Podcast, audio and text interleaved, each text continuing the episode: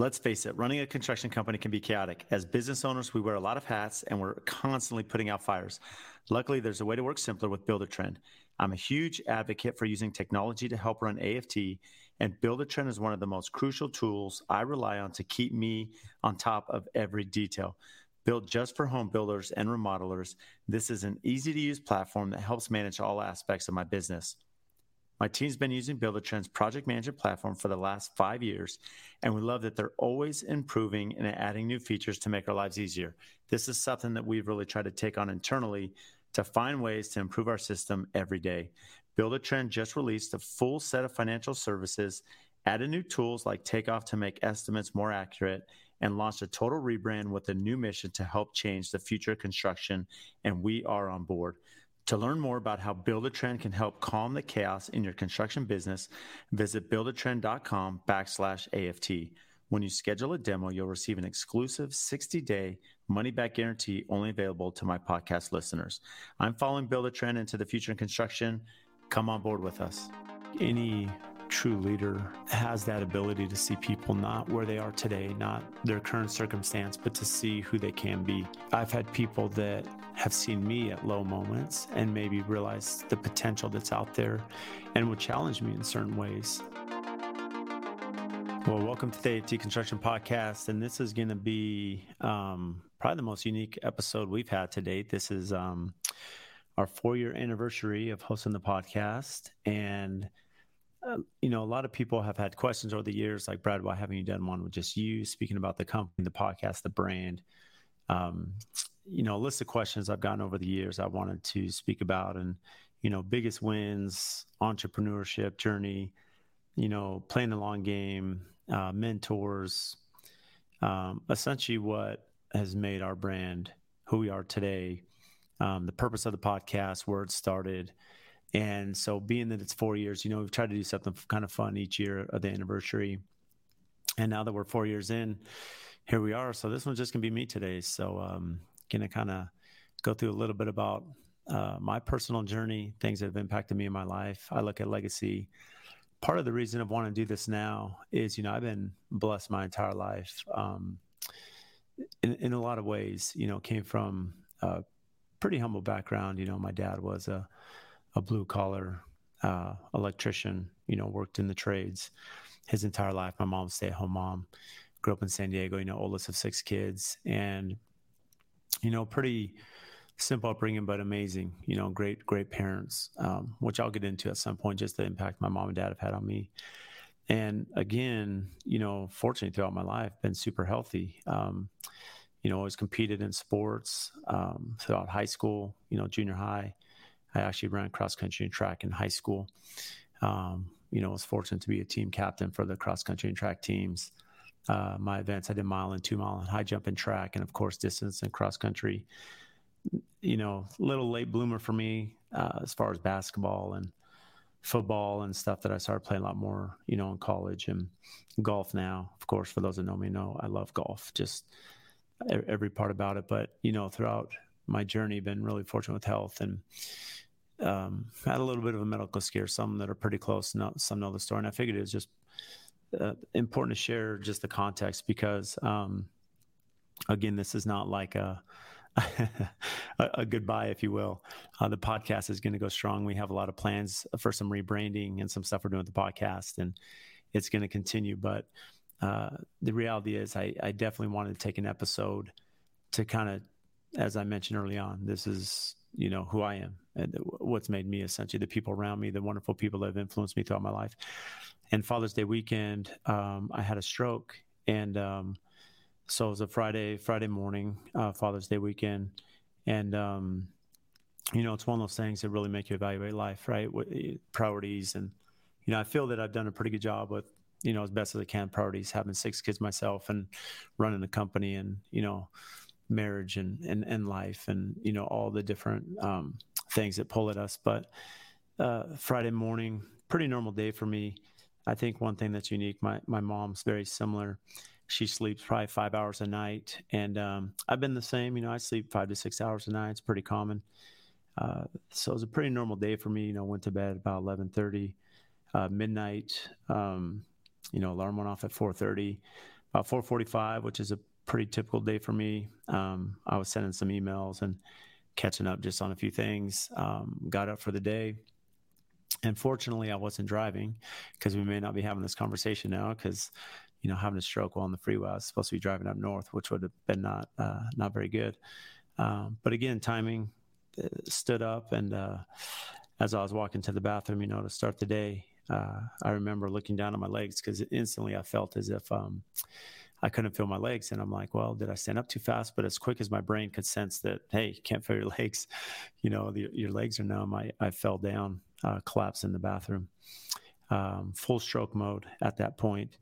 Luckily, my wife heard me fall. Um, she woke up, came over, um, saw that I was not responsive again. Uh, having been through a stroke, it's it's kind of an odd thing. You're you're fully present, so no pain. Um, I, I, was present the entire time. I just had no feeling. I had no control over my nervous system. So she's speaking to me. I could hear her. She's calling 911. I could hear the entire conversation. Um, again, pretty terrifying. I know for my wife, probably a little PTSD um, from that episode.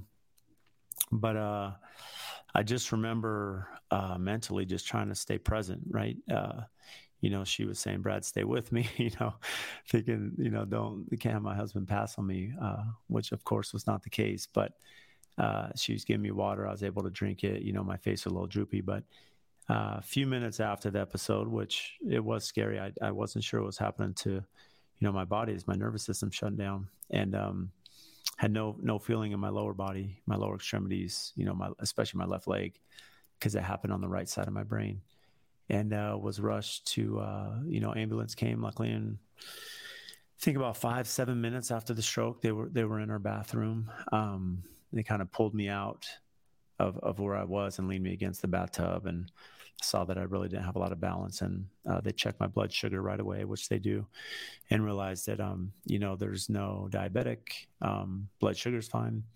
You know he's he's having a stroke and so they got me on the gurney and you know, got me in the ambulance and off to the hospital. Um, on my way there, by this point, you know, I, I could speak, was fully present, had no problem talking. I was kind of joking with the the firemen that were there, you know, that hey, you're probably more of an EMT than you are a fireman because, you know, less fires are fighting as as opposed to more traffic accidents and you know strokes like like I was having.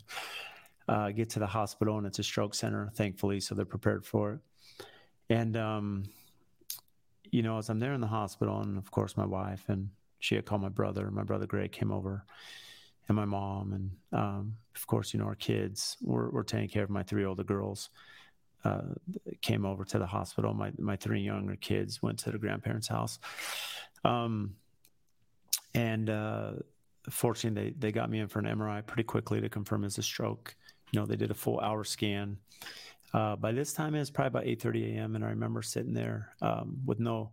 At this point, I'd gotten feeling back, right side of my leg, and pretty much waist up. I, I was fine, you know, could move my arms, but my left leg, from my hip down to my toes, was was gone. You know, I, I thought I was probably permanently paralyzed. And I remember speaking to a neurologist, and he's like, you know, Brad, um, you may never walk again. May have to start over again and, and retrain. Um, and I remember just feeling a peace that, uh, you know, whatever happened, I, I wasn't really fearful.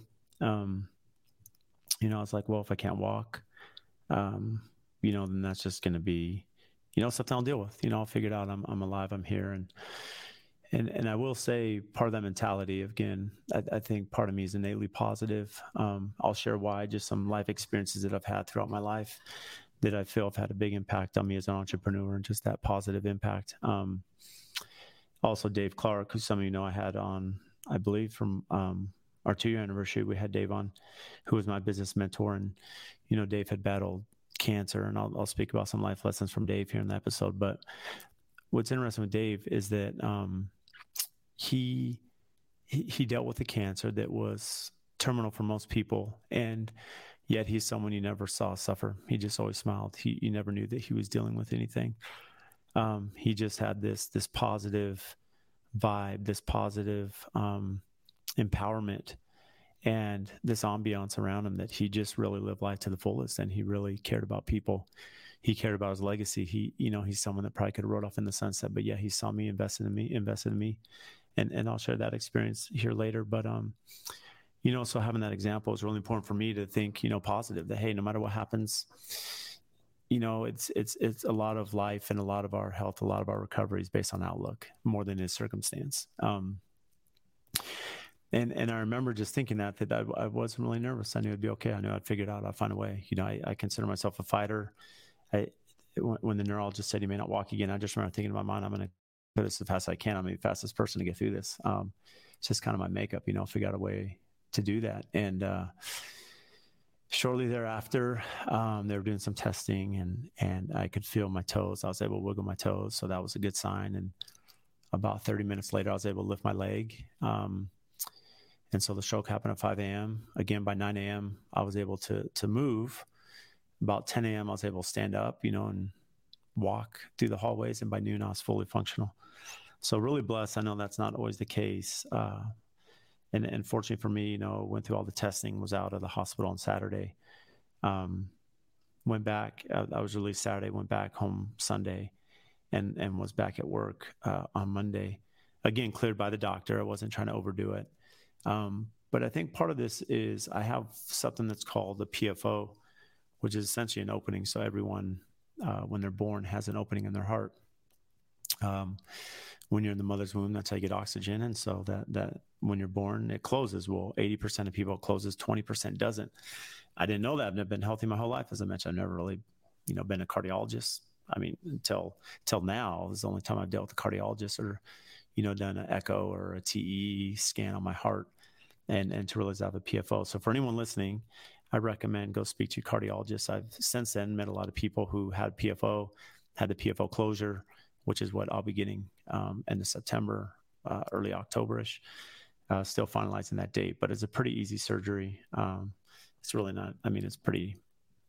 Uh, it's not very invasive at all. But anyways, I'd recommend get that checked because people with a PFO have a high uh, risk of stroke, which I did not know because it's not a her- hereditary thing in my family. So get that checked out. I think that's the big thing for us is health, right? How we manage health and stress and balance life and all those things. And uh, cardiologist, you know, is important. Since then, I've done a bunch of testing. You know, I, cholesterol levels were good even at the time. I think I was a 135. Um, just being open, um, heart rate was good. You know, again, I'm still super active and and was cleared. The doctors cleared me for travel, for airplane, for for sports, and uh, in fact, all of them wanted me to continue to do that. They saw stay active. You know, that's part of the, the reason you recovered is you're really healthy. And so, you know, diet something I watch a little bit more and, you know, take a baby aspirin every day. But other than that, I'm not like on a blood thinner, just a baby aspirin. So uh, a little TMI for those listening, but I think it's relevant just as we get into this. Um, so fortunately healthy now, you know, most of you see me may not know, notice anything's happening, but um, have a great support team, amazing team at AFT incredible people that work for us that believe in the brand and the company and have done so much. And for that reason, um, you know, we didn't miss a beat. That's a big part of who we are and what we've been able to establish with such such great people that work here. Um, again, my wife, who who was super responsive and um, so grateful for her and everything she does for our family and home, and you know all the work she puts in um, with her own business too, just to allow the growth we've had at AFT and you know, a lot of commitments I have from, you know, the podcast and networking and, you know, our Builder 20 and other things that, that consume time. And, you know, wouldn't be able to do it without, you know, my better half. I had an experience. There's a, a mentor of mine um, early on. And I think this is a big part of when I'm looking at hiring people and the people that we have. Um, a couple lessons is his name was Doug Steinley. And Doug, um, very successful business owner from Los Angeles in Southern California. And in fact, built many companies, uh, one of which was California Pools and Spas, that some people know. The Arizona division has different management that he sold that off. But um, essentially, I remember him early on that he uh, he mentioned that uh, as a business owner, as a mentor, as just a father, as a human, right on this earth, that everything's better because you were involved. And you think about that, that imagine if all of us as as people that live here on this earth, if we had the mentality that everyone that we associate is better because they've associated with us. Every place that we've been is better because we were there. And I think the easy application is he he had mentioned he had said that which which stood out to me. I remember that having an impact him, you know, from a leadership perspective. And in between the conference when he was speaking about that, uh, I remember going into the restroom, like all of us, you know, bathroom break in between, uh, you know, the little break there between the conference and it's a public bathroom. You know, everyone's washing their hands afterwards. You know, soap, grabbing paper towels, and of course, you know, anytime you're washing your hands, and especially in a big group setting, you know, a lot of water spilling all over the sink, and um, you know, can turn into hard spots and stains and whatnot. And uh, what's interesting, I watched him, and as he he washed his hands, um, he grabbed some paper towels and he started wiping the sink, and there was some overspray, some water on the mirror. He cleaned that off, and so there he is cleaning up that around and there's a paper a couple paper towels missed a trash bin that were on the floor. And he picked those up and that had impacted even something that small right? To to be cognizant to say you know i'm going to wipe down the counter and to pick up some trash on the floor. Just i think that's just a mentality that all of us you know if, and and i've tried to associate that i've never been perfect by any means but you know i do hope that in anywhere i go or anyone i've networked with or communicated with or um, you know, ideally in, a, in some way they're they're better, right? Um, it, it's a big mantle, but I think there's some priority there. And, um, something else that he was really big on is that he he had a unique talent to see people um, not as they are, but who they could become. And I think any true leader um, has that ability to see people not where they are today, not their current circumstance, but to see who they can be.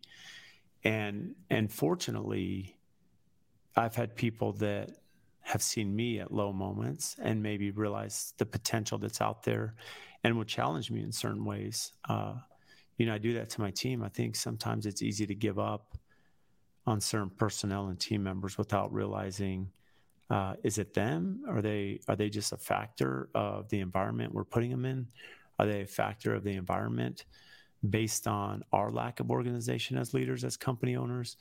Uh, do they have the right tools? Do they have the right training? Do they have the right processes and systems? Um, you know, these are things that I think a lot of us feel as business owners. And, and the reality is, as we, as we can see who our children or our employees or trade partners and suppliers so many what what's the potential? Are we helping them get to that level right? Are they better because we're interacting with them? Are they um, th- there's something that there's a lot of truth to um, building people up. I remember as a kid uh, my mom you know she she would play board games and these like memory games with me as a kid and she'd always say, "Oh, like you're smart." So I remember being as a kid, you're hearing these positive things, and it just you end up becoming that because someone's believing in you and you know leading to the next level. So just just a little food for thought there. You know, as an entrepreneur, uh, there's a lot of ups and downs. Uh, you know, especially building a company. Uh, and, and a lot of people have asked, well, as an entrepreneur, you know, it changes changes by the mood. It's you know 4 p.m. could be super happy by 4:30 super down. could be having the greatest day, and then you get a phone call and everything kind of goes upside down. You think things are working out, and then then the problems come up that most of us are dealing with. And so some of the value adds, the positivity I mentioned, uh, just a, um, you know, information in, information out. A lot of people will ask me how you balance certain things, and I'll get into the consistency. But a big thing for me is information in and out. That I don't let things uh, linger. You know, when there's issues, there's problems, you address them head on right away. Uh, you know, if I'm busy or tied up and, you know, get a message, I try to be really responsive and let them know I'll follow up. I'll get back to you. And I do, you know, I have a method of how I track things. And so I think that's, you know, the responsiveness, those, those are really good habits. Uh, good, good business owners, good people, they're responsive, they're organized, they're positive, they understand how to process information, they understand how to delegate information, um, th- there's nothing more frustrating to me as a business owner than working with uh, people that don't respond. That's it. Just respond. If you're busy, you're busy. Just like let me know that my message isn't just going into thin air and disappearing. At least there's someone on the other side that's saying, "Hey, I may not have an answer, but I'm working on it. You know, I'll get back with you." And what's really important for me is that even if I don't have the answer, I'll follow up with you know the client or the trade or the employee and say, hey, just you know, I'm still working on this. It's top of my mind. I'll get you an answer. Uh, so that follow through is really important. You know, th- to be successful as a business owner, a lot of people will say, well, what, you know, with social media, with um, marketing, with your business, with um, you know, is there a secret to success, right? The easiest thing that I can tell people is consistency. Uh, you think about just that regular consistency, and it could be something simple as exercise. If you want to be fit, well, it's not going to happen in four weeks, maybe not happen in 12, but it's years, right? You see people, it's years of exercising, feeling like you don't want to go to the gym, and then you still go even when you don't want to go and maybe you're not motivated or you're tired or you're exhausted but you go in and maybe lift some light weights. And i know arnold schwarzenegger's been big on this. He's like the biggest thing is be there right? Be where you need to be. And when he was training he said there's days he didn't want to train but he would go into the gym and he would lift you know lighter weights to get in the mood and get going and then eventually his adrenaline would kick in and he'd start you know lifting heavier. But with social media, I think that's really important. It's easy to get burnout. It's easy to get burnout on marketing on for me i look at you know we've been youtube. We haven't had any overnight success. We you know the podcasts i've done every week i think you know four years now we haven't missed a week. And despite um, personal things that have come up you know my father passing away my business partner passing away the stroke i had um, you know the day-to-day life things will come up and it's that preparation right? It's a consistency. It's having um, you know the the preparation to have guests booked and have them on. And do this every week for a year has been a big commitment for four years you know it's two, 208th episode that we're releasing.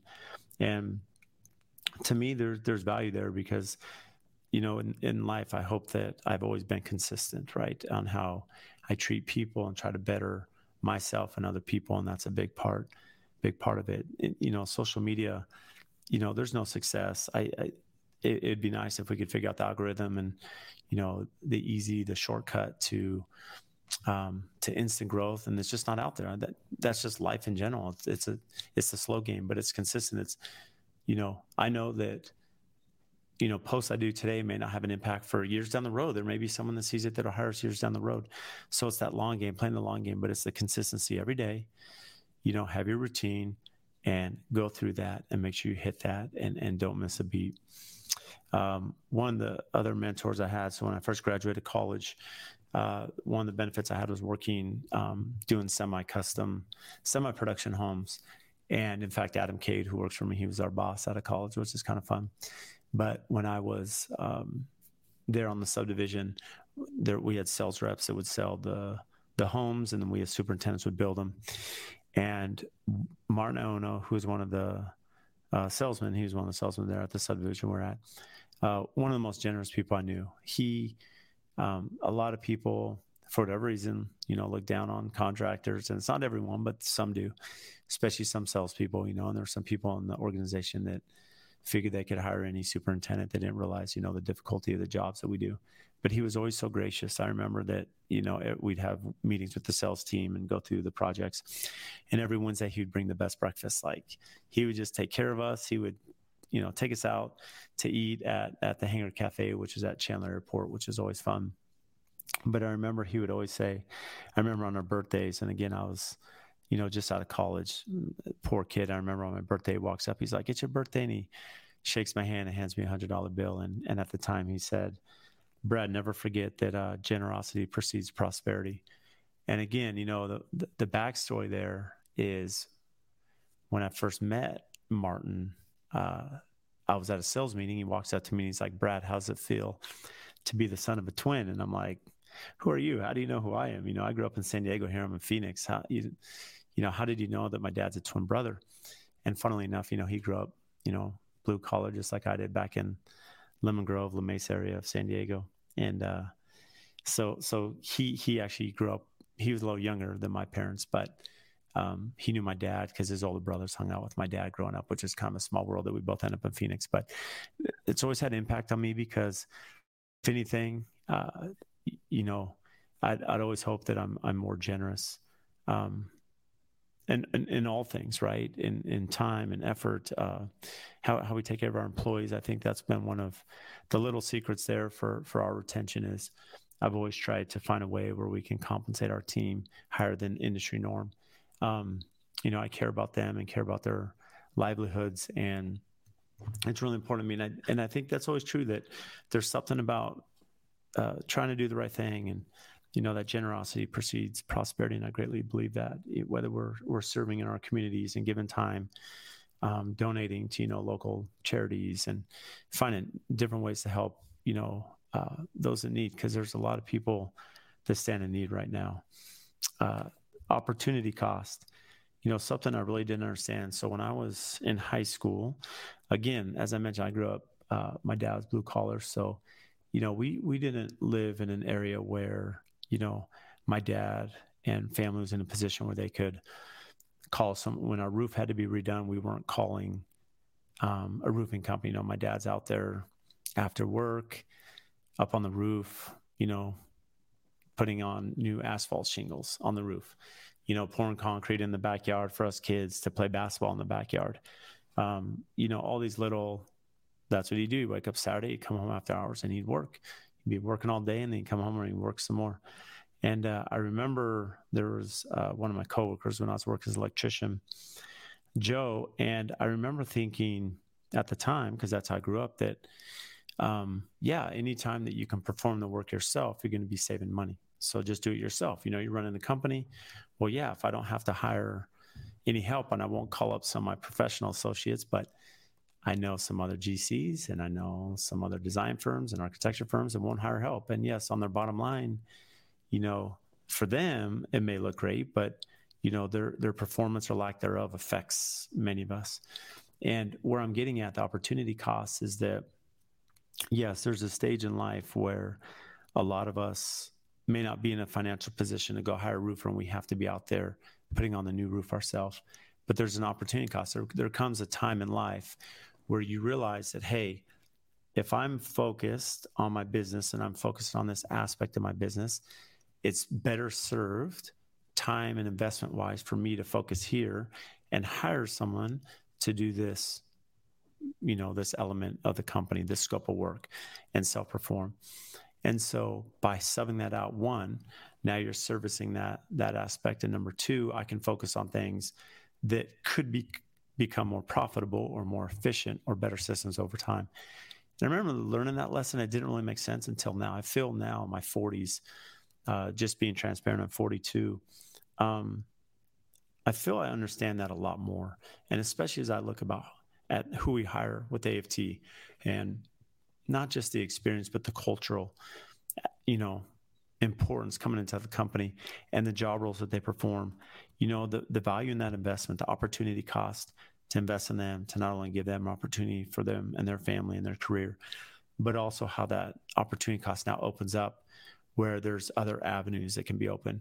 And it's a fine line but there is value to that opportunity cost this episode is brought to you by Pella Windows. When it comes to building homes at AFT, almost every project has Pella Windows. And they've been just an incredible partner of ours. And locally, Sammy and Adam, they are not only amazing business partners behind us, but they are super close friends. And I speak on the podcast all the time about the importance of relationships, right? Relationships with our customers, with our vendors, with our suppliers. Because at the end of the day, I'm only as good as those that help our brand and assist us in our projects to, to take it from the ground up all the way to completion. And if we didn't have partners such as Pella, there's no way we'd be who we are today. Over the years, we've built this amazing relationship. When we call them or email them, they respond. They're quick. Their their company culture, their integrity, their honesty. You know, they are always there to do what's right for us and the customer. They can do anything from small replacement projects to large custom homes and even multi-million dollar commercial projects. And also, when you think about their product line, they can do ultra contemporary, historical preservation, and large traditional projects. So for anyone, any scale, any size, they're the ones to call. They're here local. You know, they have an amazing Instagram. Make sure and give them a follow to see what they're doing. So if you need windows and doors, give Sammy and Adam a call. We stand behind Pella. We love what they do, their culture, their brand, and especially their quality. And if you want to learn more about Pella Windows, check our show notes. We'll have everything tagged there so you can give them a follow and have their contact information to reach out. You know, I mentioned Dave Clark and and the positivity he had. You know, just a, a, quick background for AFT. I think this is really relevant to the conversation. Uh, but after the recession, so many of you that have been listening know that I worked at the Omni Lucia, and the Lucia was this amazing $350 million hotel and spa. And we finished it roughly 2009. You know, most of us know the the housing crash was 2008, 2009, and it was a really tough market here in Phoenix. In fact, it was so tough and so slim that um, I I actually was looking at leaving construction. So I was taking the GMAT. I was going, you know, I was taking the some prep courses for the GMAT. Took the GMAT. I was applying to grad school. Was fortunate to to get accepted to grad school, and um, but but before grad school happened, I'm going to rewind just a little bit. So 2010, Dave Clark came in and he purchased this project called the Chateau on Central. Now these were brownstones. There were 21 brownstones and they were partially finished. So the investor had started this project near downtown Phoenix recession hit, lost the property, um, and it sat vacant for a few years. I, I, believe this one actually sat vacant since 2007 ish. So 2010, Dave purchased it from the bank. You know, there was fencing around, there was some inventory on site, there was uh, a couple of visitors that were living there on site um, that had snuck in and, and made home there. Uh, but essentially, property had been completed. So Dave had come down and he was interviewing general contractors. And as he's interviewing these general contractors, we were one of the three that he was interviewing. And it was a, a gentleman in, in our company. So Spencer, who works for me now at AFT, Spencer, myself, and Cameron, who Cameron went to grad school and actually got, he works for Adobe in the real estate division, Adobe PDF. But Cameron, Spencer, and I spent a lot of hours, and we knew the writing was on the wall. In fact, we were informed by our employer that if we did not win this project, uh, we were going to be terminated uh, of our role for the company that we're at. So uh, essentially, I remember this was probably April and being really scared that hey, if we don't get this job, my career's over. Essentially, I don't I don't have a job to go to. I don't know what I'm going to do with my life. You know, at this time, I had three daughters that were pretty young and being young young father, so it was pretty nerve wracking. And fortunately, we spent a lot of time. You know, we were I remember the week of the bid, we were in the conference room putting together numbers, negotiating with subcontractors and suppliers, just trying to be as competitive as possible because it was such a competitive bid and everyone needed this project. There weren't a lot at the time. And so it was really um, sharpened pencil. And we'd be in the conference room until 2, 3 a.m., drive home, be back at 6 a.m., just a couple hours of sleep. And fortunately, we won the project. And, and through that project that next year, became really good friends with Dave and Rudy Rote, who was his director, you know, his business operations, and they, and they were out of Wisconsin. And we built a really unique friendship with, with Dave and Rudy at the time and uh, his wife, Kirsten. And I remember asking Dave why he selected us, and he said, you know, we had some really good GCs bidding it, but we just really liked how competitive you guys were. Every time we show up at Chateau, you three were there. You know you were taking inventory walking every unit seeing exactly what phase. So we we just knew you you put in the work. And um and so that friendship was built. And after that is when i'm like well i don't know how long this project's going to go. So that's when i took the gmat and was looking at changing careers. And um you know i did a youtube video on this a long time ago but 2011 was a really hard year for me personally 2011 um we we were at the chateau. I was accepted to grad school, um, and uh, a, a, close friend of mine knew that I was going to be going to school out of state, and so he said, "Brad, let's let's go on a fishing trip to Alaska." And uh, kind of a last rendezvous since you may not end up back in Arizona after you get your MBA. And uh, while I was there, um, you know, my, my father called me and, and let me know that this I found out. He said, um, uh, you know, my my ex wife at the time had sat down with them and and let them know that she didn't want to be married to me anymore, and so, you know, had been through a couple tough experiences to this point in life.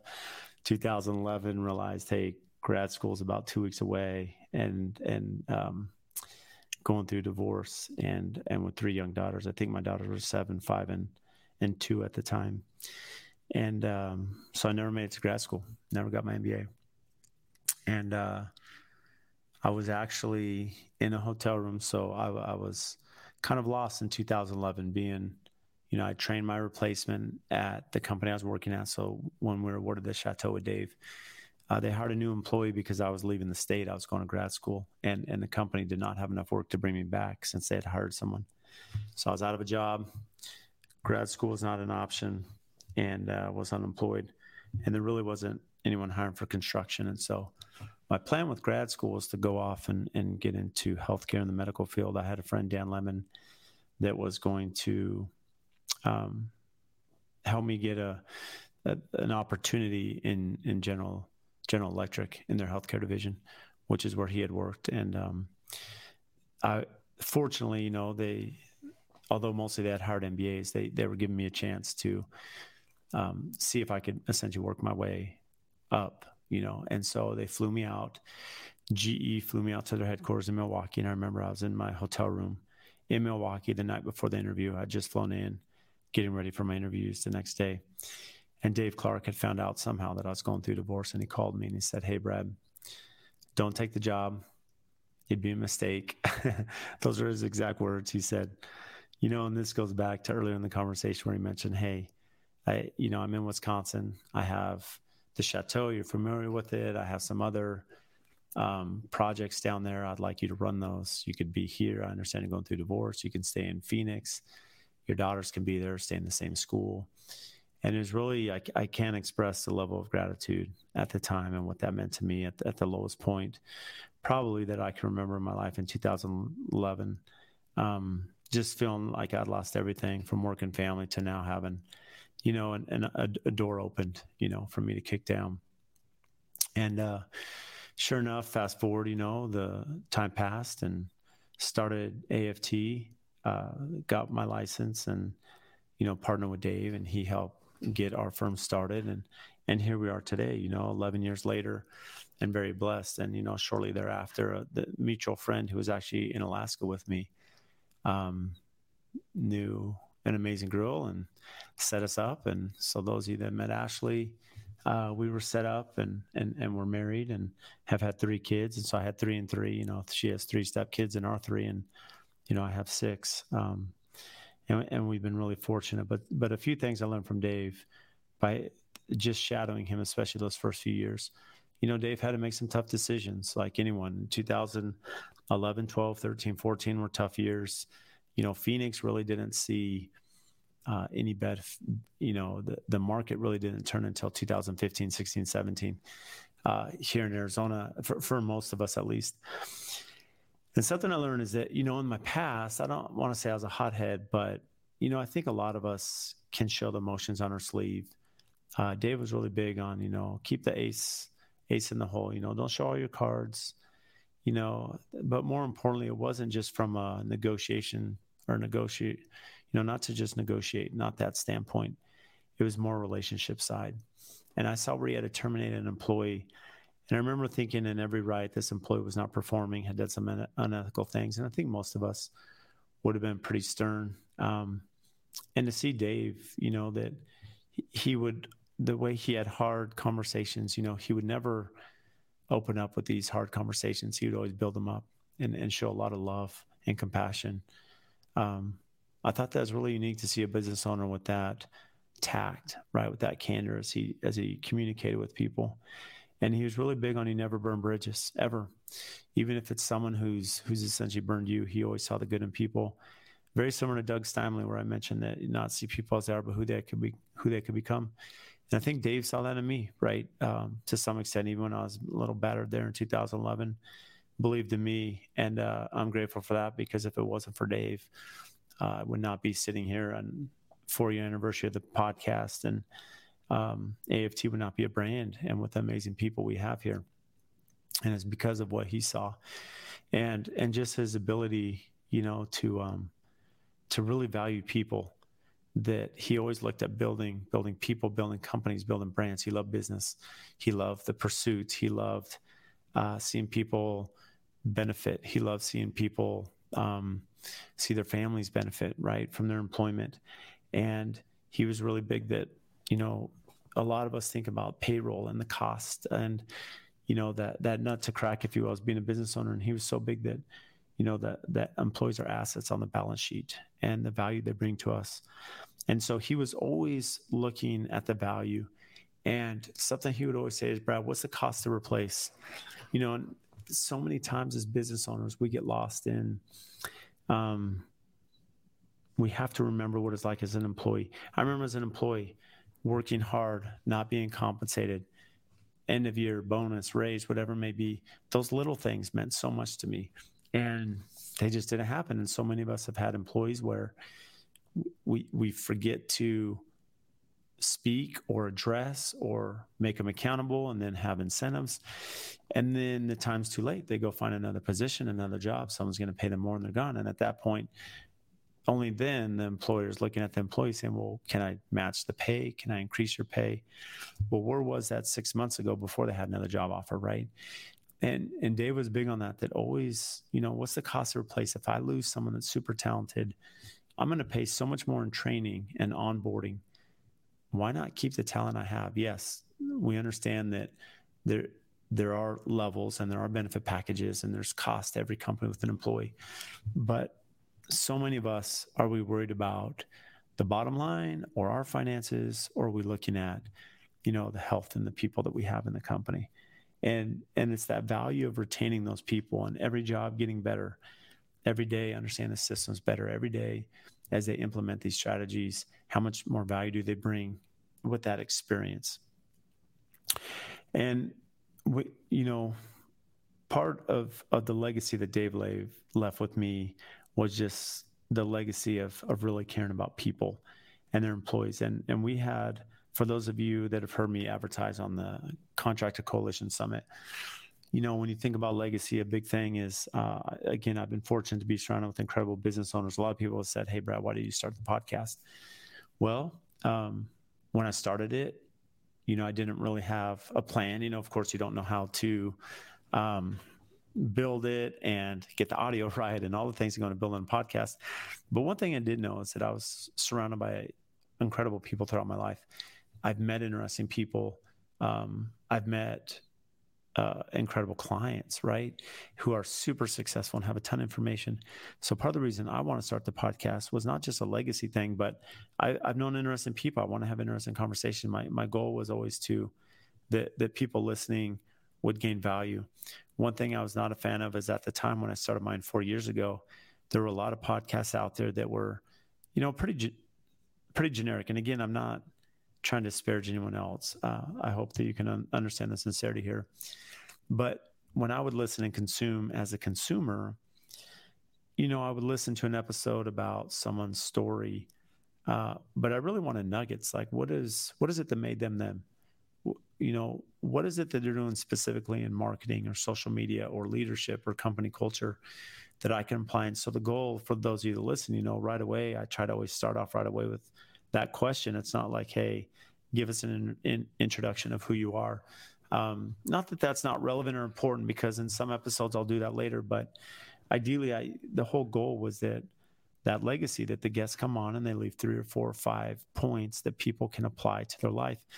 And for me, I've had so many guests that have left important information, you know, informative ideas and messages and branding ideas that I've implemented, you know, as a company.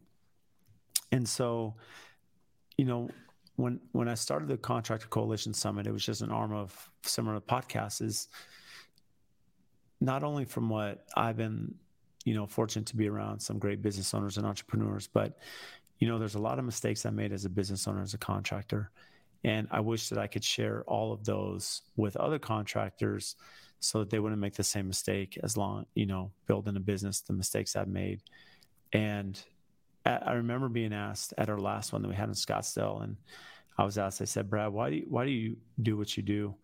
And to be honest, like I've just a little bit about me from my upbringing. You know, um, I'm just, you know, the easiest way to say it is, you know, I'm I'm a family guy. I love my kids. I love my wife. Um, I, I, love my employees. I, I care so much about them you know, probably the most stress I have as a business owner are my people, making sure that we have the pipeline and the backlog and the work for them to stay busy.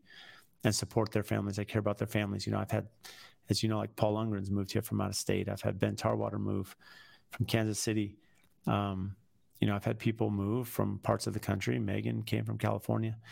And I really care that they're landing here and that they have a career and opportunity and to support their family and they have some stability. And, and I really care about our people. There's there's a lot of material things in this world that uh, don't matter to me. And um, and and again, this isn't about some uh, high horse or or being better than anyone because I don't.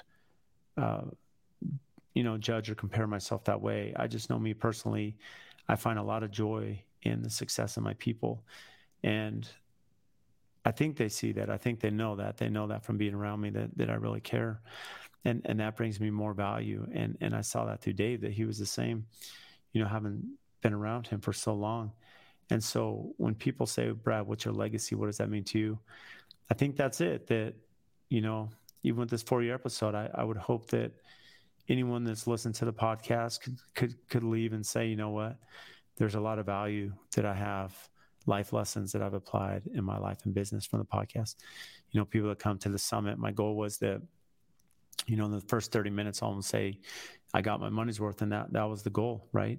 Uh, I think anyone that worked at AFT could could say that this was the happiest time in their career you know that's my legacy is that they could say it's the it's the most enjoyment they've ever had. Because the reality is construction's hard you know clients are hard uh, deadlines are hard budgets are tough uh, suppliers labor all the things we deal with.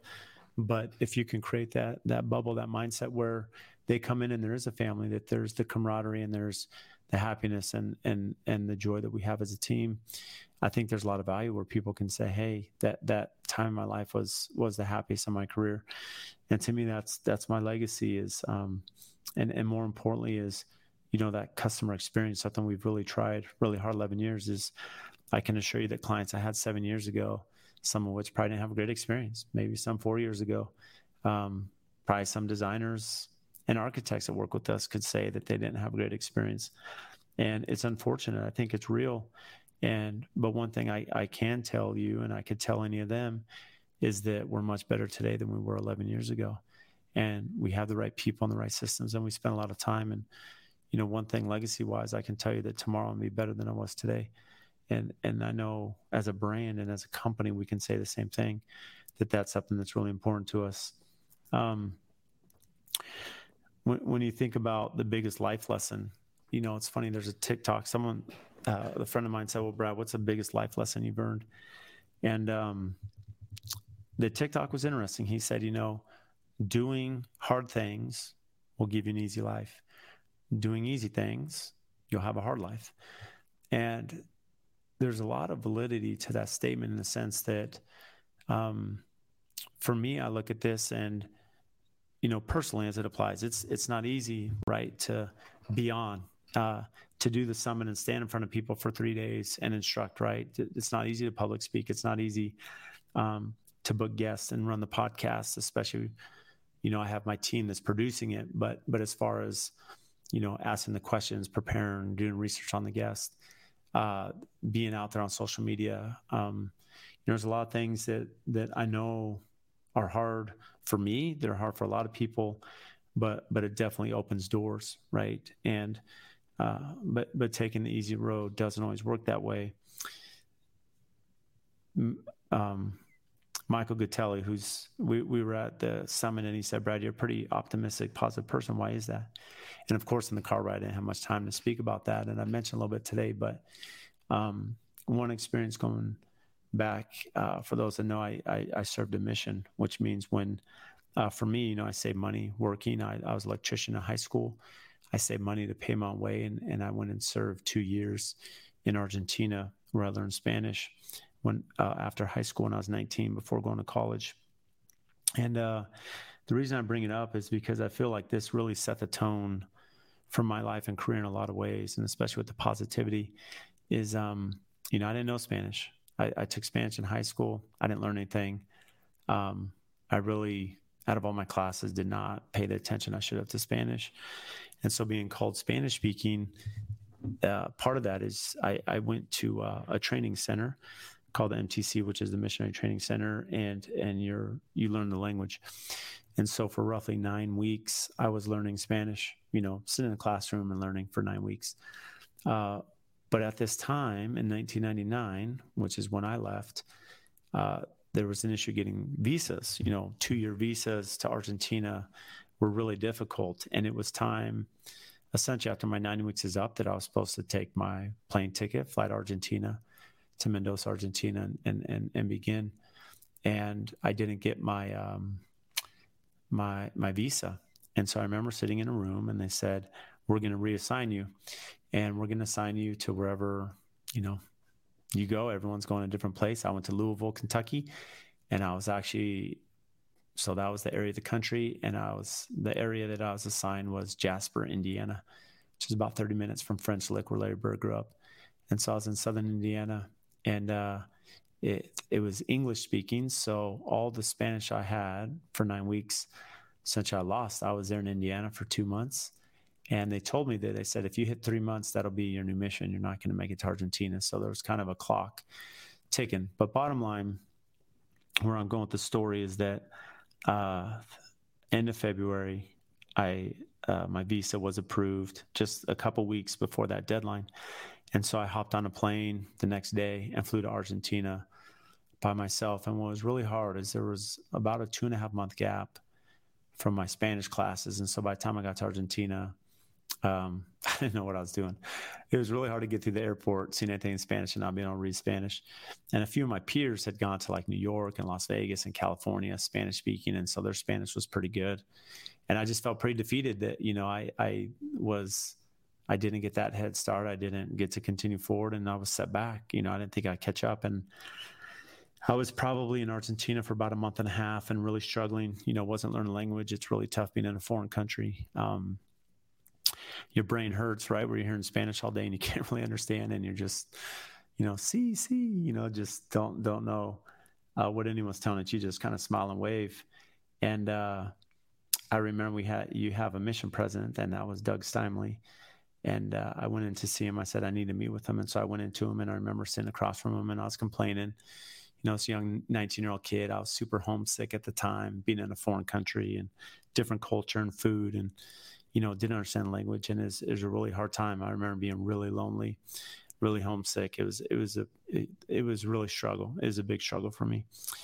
And I remember sitting there and, uh, um, you know, complaining like a 19 year old would about being homesick and I'll never learn the language. And I remember he just listened. He didn't say anything. He just sat there and he listened. And then he leaned back in his chair and he just said, um, he said, Brad, if I was your dad, what would I tell you?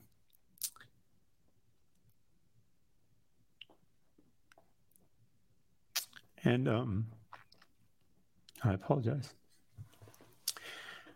Uh, you know, I'll speak about um, some impacts my dad had on me.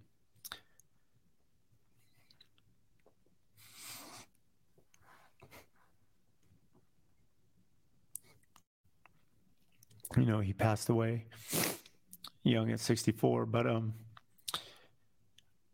you know, when he asked that question, if I was your dad, what would I say? Um,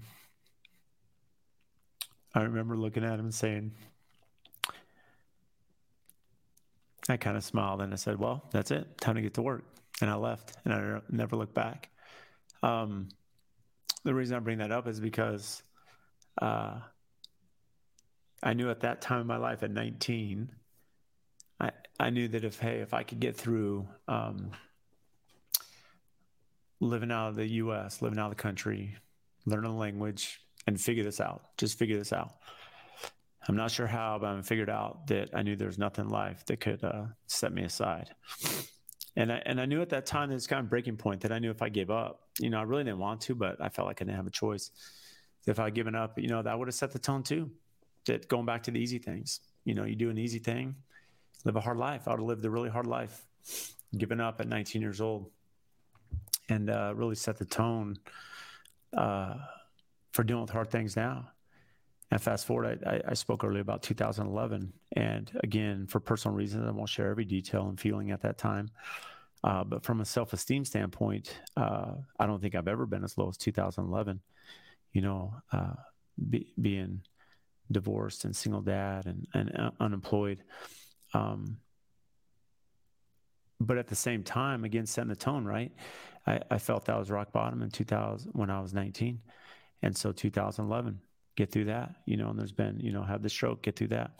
I think in life, it's these little stepping stones that, you know, you conquer it and you get a little bit stronger and you conquer it just like going to the gym, right? It's that, it's that consistency and progress. And, and that's why I look at life now that it is positive. You know, I've, I've, I've had some pretty rough things, you know, challenges in my life, like all of us have. And, you know, at the end of the day, um, it, it comes to pass. I always tell people that, uh, you know, any challenge, you know, I look at some of the tough jobs we've had, tough clients, tough projects that you're scared, um, may not be going as they should, mistakes we made, um, expectations maybe we didn't set.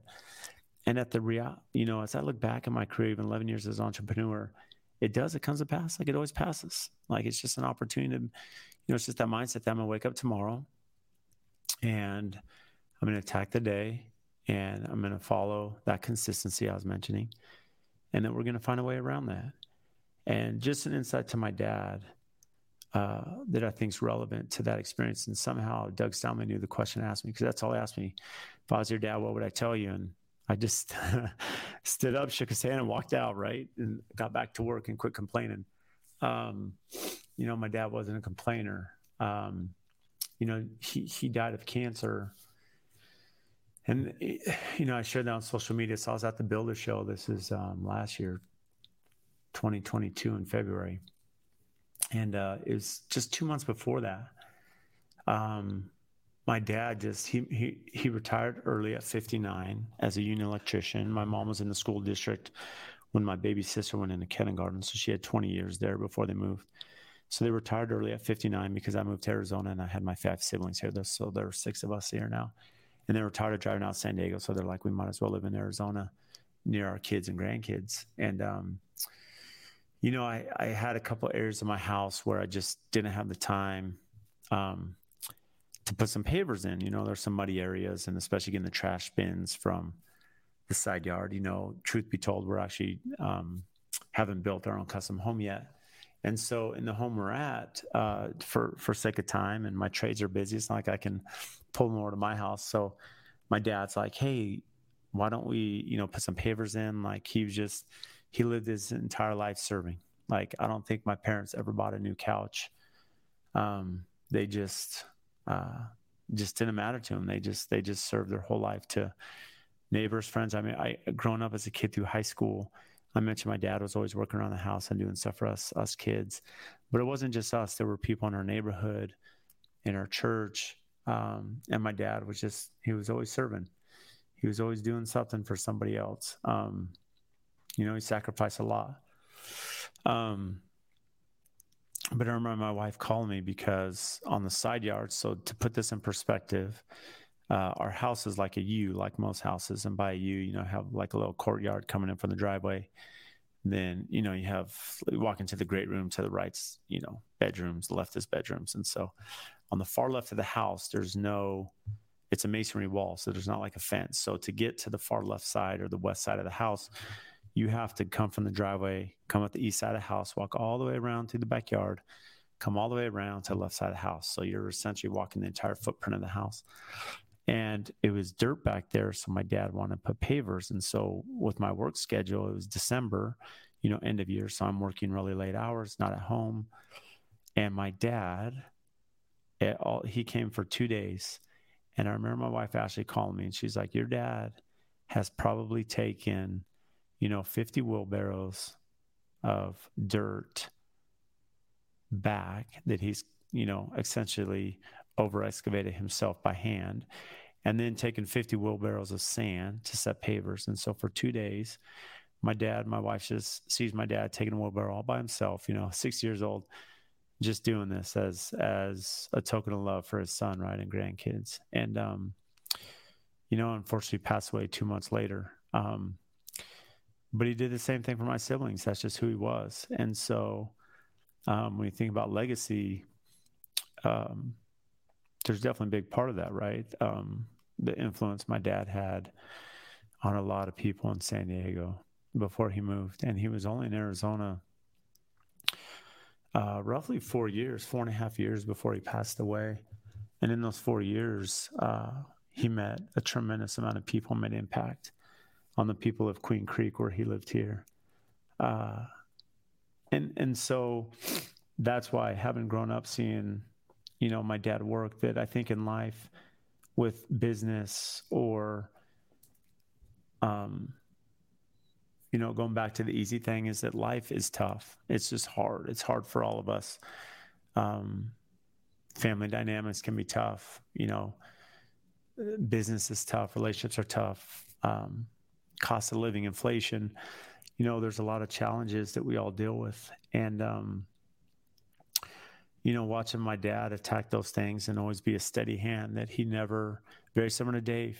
They they just would not overreact. They wouldn't be emotional just really, really good people. And, um, you know, learning from them that as a business owner, it's really important that we surround ourselves with good people, that we surround ourselves with people that we want to aspire to.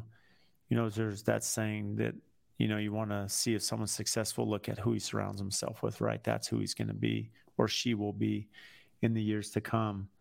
Uh, I've said this so many times on the podcast chase experience, not money. And I, I can't reiterate that enough. I was out of college underpaid, but I took opportunities that I knew would catapult my career, right, wrong, or indifferent. You know, things that would challenge me.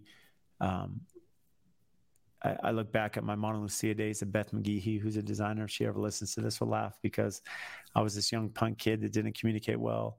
You know, I didn't have Dave Clark by my side at the time, and um, you know, she put up with me, this young, immature kid out of college. Um, but really taught me a lot the value of interior design, uh, the value of communication, organization, and and something that's taken you know been really important to where I am now. And I look back at that that that experience. I wasn't paid great, and sometimes as a business owner, you know, it's a long game. I look at now, you know, those projects we did and we didn't. Mm, you know, I tell people it's not really a good career choice to pay people to build their homes, but in some cases that happens, right? As we're building projects and we don't fully understand the cost and we're young at business and that that's the value of of networking i look at the value of networking now rod Cullum, who's uh, a, a, very successful Cullum Homes here and you know fortunately rod you know he took me under his wings to some extent not major nothing major just little things that he would converse with me and counsel me being a young builder again someone that believed in me even as a competitor and i remember seeing him at the builder show and as we're walking through the Builder show, he's telling me about the Builder 20. And he said, Brad, the biggest thing that had an impact on my career is joining Builder 20. You need to get in one right away. And I asked him what that was because at the time I'd never heard of it. And this was many years ago. And shortly thereafter, funnily enough, social media again, being that consistency, posting every day, I'd started my, well, I don't know if I'd started my podcast, but I think I was on the Modern Craftsman, one of their first, I think I was one of their first 10 that had started with Johnny and Tyler and Nick at the time. And, uh, anyways, a builder, Galoni Builders, uh, had called me and said, "Hey, Brad, do you have interest in joining Builder 20?" I said, "Yeah, absolutely," because I learned all about it, and sure enough, was fortunate to be put in the Hammers group, which is, you know, one of the original groups, and uh, it, and it's been a game changer. And then, you know, some some kudos to Johnny Horahan, again, you know, being pretty young at AFT, and we weren't, we definitely didn't have some of call it the the signature clients or notoriety or projects or some of the employees we had but but johnny was always like hey you know i remember him introducing me to matt rice and girl like hey this one of the best builders and it was super kind of him to say that and, and through that you know met matt mark La Liberté and built his home and of course matt was super kind and and it's just the value that you know there's a lot of great people in the construction community locally and nationally and I don't take that lightly, the value of networking. And, and for anyone listening, it, it's really important to network in your market, outside your market, network in your industry, outside of your industry.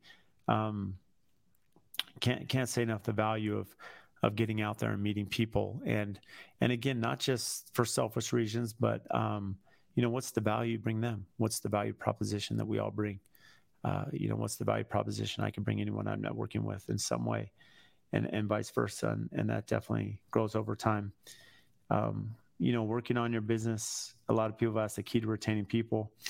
Um, you know, company outings and events, you know, these it's icing, but that's not good company culture. You know, something that's taken me a long time to realize is that I, I had good people in the past, many, many years ago, and I'd bring them in, kick them off the pier, and hope they'd swim, and, and of course they'd sink because we weren't set up for training, for systems, for organization. You know, I just expect them to do it, and it's a lot easier said than done. And so, what I've realized, if you really want to have good company culture, you know, Disney has a motto that they, you know, hire slow, fire fast. Well, you know, that's part of it, but the integration is the most important. That employees need two things, right? They really need to understand what their role is, what their scope of work. You know, the more that there in, that there are inefficiencies in your company and your um, your portfolio and your projects and your organization, the employees see that they feel it. it it takes a toll on them they get burnt out they get tired they get exhausted working too many hours not having help overlapping not having clear definition of scope who does what where's the baton go? If they don't understand that their role they and and there's double work and they will leave. It's going to happen. Um, more importantly if they're if they're not held accountable in a positive way if they don't understand what does my long-term growth look like? What are my opportunities at this company? What and again every company is different on size like we understand that but at the core of it whether you have one employer 20 or 100 do all of them understand what's going to make them successful what's going to make you happy as a business owner by employing them? How are they performing on a day-to-day basis? How are they performing? And if they can understand their role and be accountable to it and be efficient take pride in what they do. And the second part of that is they need to believe in the company and the brand. If they believe in the company, if they believe in the leadership, if they believe in the direction, if they believe in you know the end result, the product they're making or building, um, that brand awareness and that belief in, in what they're doing. If they enjoy the product and they have clear definition of their scope, you're going to have incredible company culture. And then you know the outings and the group text and you know, um, you know, the lunches and these these things that we do and the bonuses, if you will, and the the pay and health benefits and you know all these things add to it. But at the core, uh, I wish I knew sooner the value of systems. I really do. I really wish I understood not only from an employee perspective, but as I mentioned, you know, there's certain clients and network that we've, you know, didn't have the best relationship, and really it comes down to the checks and balances internally. And that's something we've worked on. And so the, the common question, what I wish I knew sooner started my company would be the value of numbers, you know, understanding numbers in the company and budgets and, um, you know, overhead and, you know, how to be profitable and, you know, how to hire people and, and, and understand how to bill for their time. And, um, and of course the system aspect, being organized and having systems in place. And, and, and these are really important items that that have accelerated our growth for sure in the last three to four years the, the good people we've had. And i will say the success story to that is although we've lost some good people and had our challenges especially early on and and one thing maybe before i speak about successes is one element to that is early on the podcast i, I interviewed jeremy andrus who's the owner of traeger. And and he said something. He said it doesn't matter uh, how talented or experienced employees if they're toxic to the culture, to the rest of the employees, you need to fire them. Doesn't matter. And it's a tough lesson. The next day, I actually had to let go of one of my employees. It was really toxic to the company. And the reality is, it doesn't matter how talented they are. And that goes back to the company culture that I look now. And by having the right people that believe in it, that that understand their role, the camaraderie, uh, it's incredible. You know, the the success story now is, you know, outside of terminating a couple people for lack of performance, but people out of their own will leaving. You know, we've we've been fortunate to retain, you know, the 20 employees we've had for the last you know four years as we've grown. They've come on and gotten better, and you know we do we are very fortunate that we have a few employees from day one. I think three of our employees were from day one and they're still here 11 years later. You know, Patrick, Sue, and Adam started with us from day one, and here they are still here. And a lot of our employees, you know, are four, five, six, seven, years, um, and even the new ones. And very fortunate that, as I mentioned early on, that they're getting better with every project, better with the systems. You know, they have great ideas. We, you know, the leadership council, which has been valuable. you know, as we sit down with our leadership team and go through strategies of the company and they um, give their advice and experience based on what they're doing with on day to day. And it just has made our company so much better. And that client experience, which is something that's been a big focus of ours, is so much better. Anyone building a home with us today is just, it's going to be way better than it was years ago. And we're so grateful for that. And, you know, for, for the wonderful people around us. Um, you know, the lack of communication.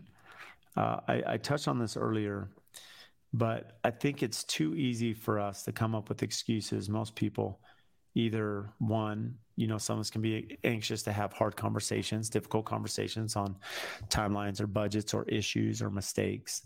Um, some of us may be justified that we're busy. We don't have time to call people back or text them back or respond. You know, the lowest hanging fruit when we start our company is communication site cleanliness. You know, these are pain points that have been a struggle for a long time. And why can't we do better communicating? Why can't we respond? And and of course, there's you know there's a sales process aspect to that to set expectations so that you know what here's our hours of operation communication with our employer with our clients so that they understand. And some of our clients you know are busy and their time to sit down and address concerns maybe late at night or maybe on the weekend. Um, but setting those expectations so they can understand our work hours too and the health of our employees because really we, we do want to control some of those external elements that do have an impact on company culture and employees and make sure that they do have times to recharge their battery. Not everyone's like us as an entrepreneur working all the time so we have to be mindful of those that aren't um, goals something going back to goals of a company and and there are two things. There's goals and objectives and one thing I've asked our team is what's the difference between a goal and objective? And, you know, an objective would be, uh, I want to be healthier, but you can't measure it. So goal something you can measure. So, okay, your objective would be, I want to be healthier. Okay. So what are the goals to complete your objective? Well, the goals would be, you know, I'm going to eat so many calories a day. I'm going to work out, you know, an hour a day, you know, do cold plunge, you know, uh, run, lift weights essentially things you can track our goals. Uh, so as a company, as you know, every year we have objectives of the company of here's the objectives, like here's what we want to be. Okay, you can sit here and say, well, I want to be the best builder. Well, that's arbitrary, right? But essentially, maybe you want to better your systems. Okay, well, that's could be your objective. But specifically, what does that mean? Are you going to implement different software? You know, we use Buildertrend right now. We're working on the owner portal how can we make that customer experience even better for them access to information save time for us have all our documents contracts budgets you know for them at you know live 24 7 click? Um, I, I, bring this up because going back to um, my early 30s i was training for a half marathon and i didn't know what to expect. As my first half marathon. I, I hadn't run a whole lot since high school and I was running the La Jolla Half Marathon, which is in April. And it, La Jolla Half Marathon is pretty tough. It's 13 miles, and you start off by at the Del Mar Fair. Someone that's from Southern California start at Del Mar Fair, pretty flat. But then you have to climb Torrey Pines. And mile six, you're going up these switchbacks, and they are absolutely killer. So about a mile up of these switchbacks as you climb Torrey Pines, and then you know, you run down La Jolla into La Jolla Shores, you run along the beach there. But then you have to cl- climb, you know, mile 12, 13, you're climbing to La Jolla Cove as you come into the finish. So, needless to say, my first marathon, which is my first time, I think I was 30 at the time. I go run this half marathon and I was ill prepared. Um, like many of us running a business, right? We're not prepared. We, uh, like Mike Tyson says, everyone has a game plan to get punched in the face. And, uh, got punched in the face. I hit Torrey Pines Hill. I didn't walk, but oh, it destroyed me. And if I, I felt like I limped in the next six miles into the finish line. So the next year, I said, okay, I have a goal. I want to break seven minutes a mile for 13 miles, despite you know some major hills. Like it's a really tough half marathon. But this time, went to San Diego and trained on that hill a few times. There's some places in Las Sendas and up in um, had to Lake Saguaro some hills, so I went and trained there. And uh, you know, the second time that I did the half marathon, um, I did it. You know, I finished in an hour and 26 minutes, which was, I believe, my pace was a 6:36 mile for the 13 miles. Uh, I think there were 6,500 runners. I placed 25th. um, out of the 6,500. So I was pretty excited. I didn't have a goal to finish top 25, um, but I knew I wanted to break seven minutes. And so part of that, when I go back to the goal setting and the mental side of it, was it wasn't just um, going to break seven minutes, but I did have the goal of what I needed to do to do that. And I knew every mile where I had to be at that mile so that I could track my time. So essentially, my splits, I was tracking my splits and I was training for that for four months. So I trained about three and a half months before the marathon. And then when I'd go run the course in La Jolla and, you know, Del Mar, I would train those splits because I knew, of course, you know, to average that mile on the downhills, yeah, you, you know, I think on running down La Jolla, I was able to hit five minutes, but you're running downhill. So a five minute mile downhill, it's not terrible. But going uphill, you're running nine minute mile, right? So you have to figure out, okay, nine minutes up, five down, essentially breaking those splits down. So I was really breaking that down over the course. And I only bring that up because I've taken the same analogy in the business that with business, there's certain things you want to do, and you really have to break it down at that minuscule level to not only prepare yourself for that and your team, but also break it down. Okay, well, here's how we're going to get there. Here's how we're going to get through this climb, this downhill, this uphill, and then lay out that vision for your team. And you know, by doing that and setting those goals and understanding the difference of goals and objectives, well, now you can be more calculated in setting realistic objectives, realistic, measurable goals to line up to that to make that happen. Uh, again, for me, it's never been an ego thing. Ideally, I hope that everyone I hire is better than me, that they're smarter than me, that they're more talented than me. Um, th- there's a lot of value to. We have some incredible people on our team, all over the board. The compliments we get from our team, and I'm not going to single them out because it's all of them, but they work so hard. They're so smart. They have so much talent. It's just amazing to sit now at a point of our brand 11 years later to sit when we have our production meetings and see the wisdom, the information, uh, the application, the technology, the training, the coordination that they're doing. And to see them teach each other and, and witness that is just incredible. But it doesn't happen if you, as a manager, are micromanaging and trying to control everything. It only happens as if they have the full autonomy, right? You hire good people, you empower them. Hire good people, empower them. Give them the tools, stay out of their way, and then, of course, of course, take the advice, you know, to make the um, the process better. Um, one of the questions as as couple here to finish, but who was your first hire in their position? Um, so our first hire was a superintendent and a coordinator. Uh, the reason being the coordinator, our coordinator, our project coordinator, the definition of their role, they're writing all the contracts, they're doing all the purchasing, submittals, RFIs. Um, they're they're really the core. You know, as you look at the schedule, they're ordering windows, they're getting cabinet samples signed off, shop drawings signed off for windows and cabinetry. You know, pavers if it's a long lead time, custom tile coming from overseas, countertops. So that project coordinator position is really valuable because that allows our field to be real successful. And then the superintendent, of course, that allowed me to get out of the field, and that's that opportunity cost that, you know, I was out in the field running projects when we first started. I took every job we could get, like anyone would, doing a powder bathroom, a patio. Uh, even though we had experience, it takes a while to build a brand you know that was pre-social media when we started and of course social media has been a big part of it for the last while but people have asked okay well the first hire yeah you, whether you're outsourcing accounting um, but essentially superintendent work so that you can now focus on the business is ideal and you want to get to the point where you have enough projects of course you can build them and uh, for any of you that want to know how we do billing and cost plus come to our contractor coalition summit we walk through that you know pretty openly uh, but essentially people that want to build a company and how do you get your first lead? How do you get that first project? I always tell everyone that if you really want the opportunity to um, build a company and build a, specifically a custom home building company, go build a spec home. Whether you have connections to fund you or you know some investors or former clients, but if you can go build a spec home, go design it right, get the right team, get it to market, get it sold, get your sign up. Well, a couple things are happening. One, you have throughout construction a home you're touring. So as clients are calling you, you have now have ready product that you're touring them at frame stage, at rough stage, at finish stage, completion stage. So you got essentially a year there of free tours that you're taking people through to see the product that you have. You're getting your sign in the neighborhood. So clients looking to buy, there's your sign. You have marketing material, right, of the custom home.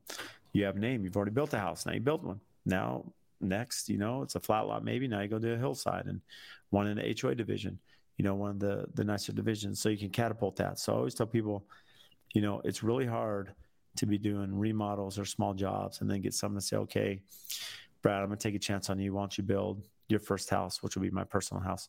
It's always tough. You know, just like anything, they want to hire someone with experience. Well, where to get experience? Okay, well, go make your own experience. Go build a house. And so I always, you know, just as as some advice, that's a great way to get your branding, build something that's different, product wise, it's different to the market, that has some value. Um, this sets you apart, that people see it. And um, all in all, you know, hopefully, uh, I know some aspects was a little personal in this episode, but you know, it's been four years. Four years I've been doing this podcast uh, every week for four years, and um, you know, the time management you know, I get asked a lot, well, how do you manage your time? I mentioned I don't sleep a whole, a whole lot. And um, fortunately for those listening, the doctor said that's not stroke related. So, and, and again, maybe different opinions, but out of, you know, the A doctors, they're like, no, it's, um, you know, everyone has, has, has different sleep schedules. But um, uh, I think more importantly for me is, is being efficient with my time. You know, I'm obsessed with my calendar and where I'm at and where I'm at you know, throughout the day and what office and who I'm meeting with. And so the calendar plays a huge role. Uh, efficiencies, um, you know, seven habits of highly effective people, understanding those boxes, the quadrants, you know, what's important. You know, I really know every day. Uh, you know, before I start the week, I know the week in advance, my calendar, where I'm going to be, what time, what's going on, um, what part of town, and, uh, you know, information in, information out, that process of information, uh, you know, delegating to really good people, uh, making sure you have time for exercise and your health is really important. You know, I lived that firsthand, but you know, eating healthy, diet, exercise, make that a priority. Uh, if if if you meditate or you read, uh, other amazing things, you know, outlets, make sure you have time for your family. You know, working around that as well. Life's too short, so I can't thank you enough. Uh, thank all of you enough for the journey, for listening to me for this last hour and twenty minutes. Um, but again, just just a few things of uh, I wanted to share of, you know, my dad that had a big impact on me, uh, really set the tone. You know, I look at when I went to college after my mission, and and I remember being pretty discouraged at first. Just it's pretty eye opening when you leave high school, you go out of the country, you come back, you go to college. So a couple years later, you know, I haven't really been in the school system, if you will, university system, and now you're getting thrust in with a lot of college kids that are really bright, you know, college kids that are um, top of their class. And you feel pretty, um, again, insecure that, hey, am I capable? Could I succeed? And again, just drawing back that, hey, I learned Spanish. If I can read, write, and speak fluent Spanish, with the challenges they're giving me, then I can get through college. And then if I could get through divorce and I can get through entrepreneurship, and as I get through this job, I can get through next. And so, you know, life's a lot about stepping stones, and and and that positive mindset is a is a huge part of that. There's there's something to be said about that that quiet confidence, and you know that's why I really admire. It's funny as a kid, I think this is a lesson I really wish I understood more. Is I, am sure most of us can relate that as as children. I remember there'd be kids like, "Oh, that kid's the smartest in the class. Oh, that kid's the most athletic," And so you just feel, especially as a young adolescent, that some people just were born different. You know, they just have a different opportunity. And it wasn't until uh, this stage of my life that I realized, yeah, there's definitely inherent talents and attributes that some people have. But I'm a big sports fan, and you look at sports and you look at, um, you know, Michael Jordan or Tom Brady, you know, yes, Michael Jordan had a growth spur and he's six six, which is pretty rare, right? To have the athleticism he did, but that mindset, that relentless, you know, working out, he's going to come after you, that competitiveness. It's it, that's something you can't teach. You have it or you don't. Tom Brady, you know, everyone knows his story. What draft 299, you know, last in the draft, and um, first one there, last one to leave, put in the work, uh, would read defenses, uh, study, and work hard, and had a great arm, not the best arm. And you just see that in life, what I've realized with business, sports, life, that yes, some people have circumstances that they're born into or head starts, but at the end of the day, there's hard work, there's determination that comes down to you. And if you're willing to put in the work and do those hard things and go above and beyond and find ways to challenge you, um, you know, find ways to push yourself to the limit to see what you can do, see what your business can do. That's only how you're going to figure it out. So, those are my closing words. Again, thankful for you all. It's been a fun four years. I look forward to the next four and can't thank all my guests enough. Can't thank my family enough for the support. And you guys are awesome. So, thanks for tuning into the podcast. If you get value from the show, please support us by giving a five star rating and review on whatever platform you listen to. And I also have a favor to ask. We've had some incredible guests that come on and share their wisdom, their knowledge about their business. So if you have friends or family members that could benefit from those episodes, please share it with them, as well as any other business owners that you're networking with that could get value from the podcast or certain episodes. Please share those as well. Again, subscribe, make sure you're following any questions that you have, topics. We've had uh, listeners reach out about certain guests that we should have on the show. Again, brad.l at aftconstruction.com. Email me for topics to address, guests that we should have on, and even if you think you'd be a great guest for the show. So, again, thank you for all your support, and we'll see you next time.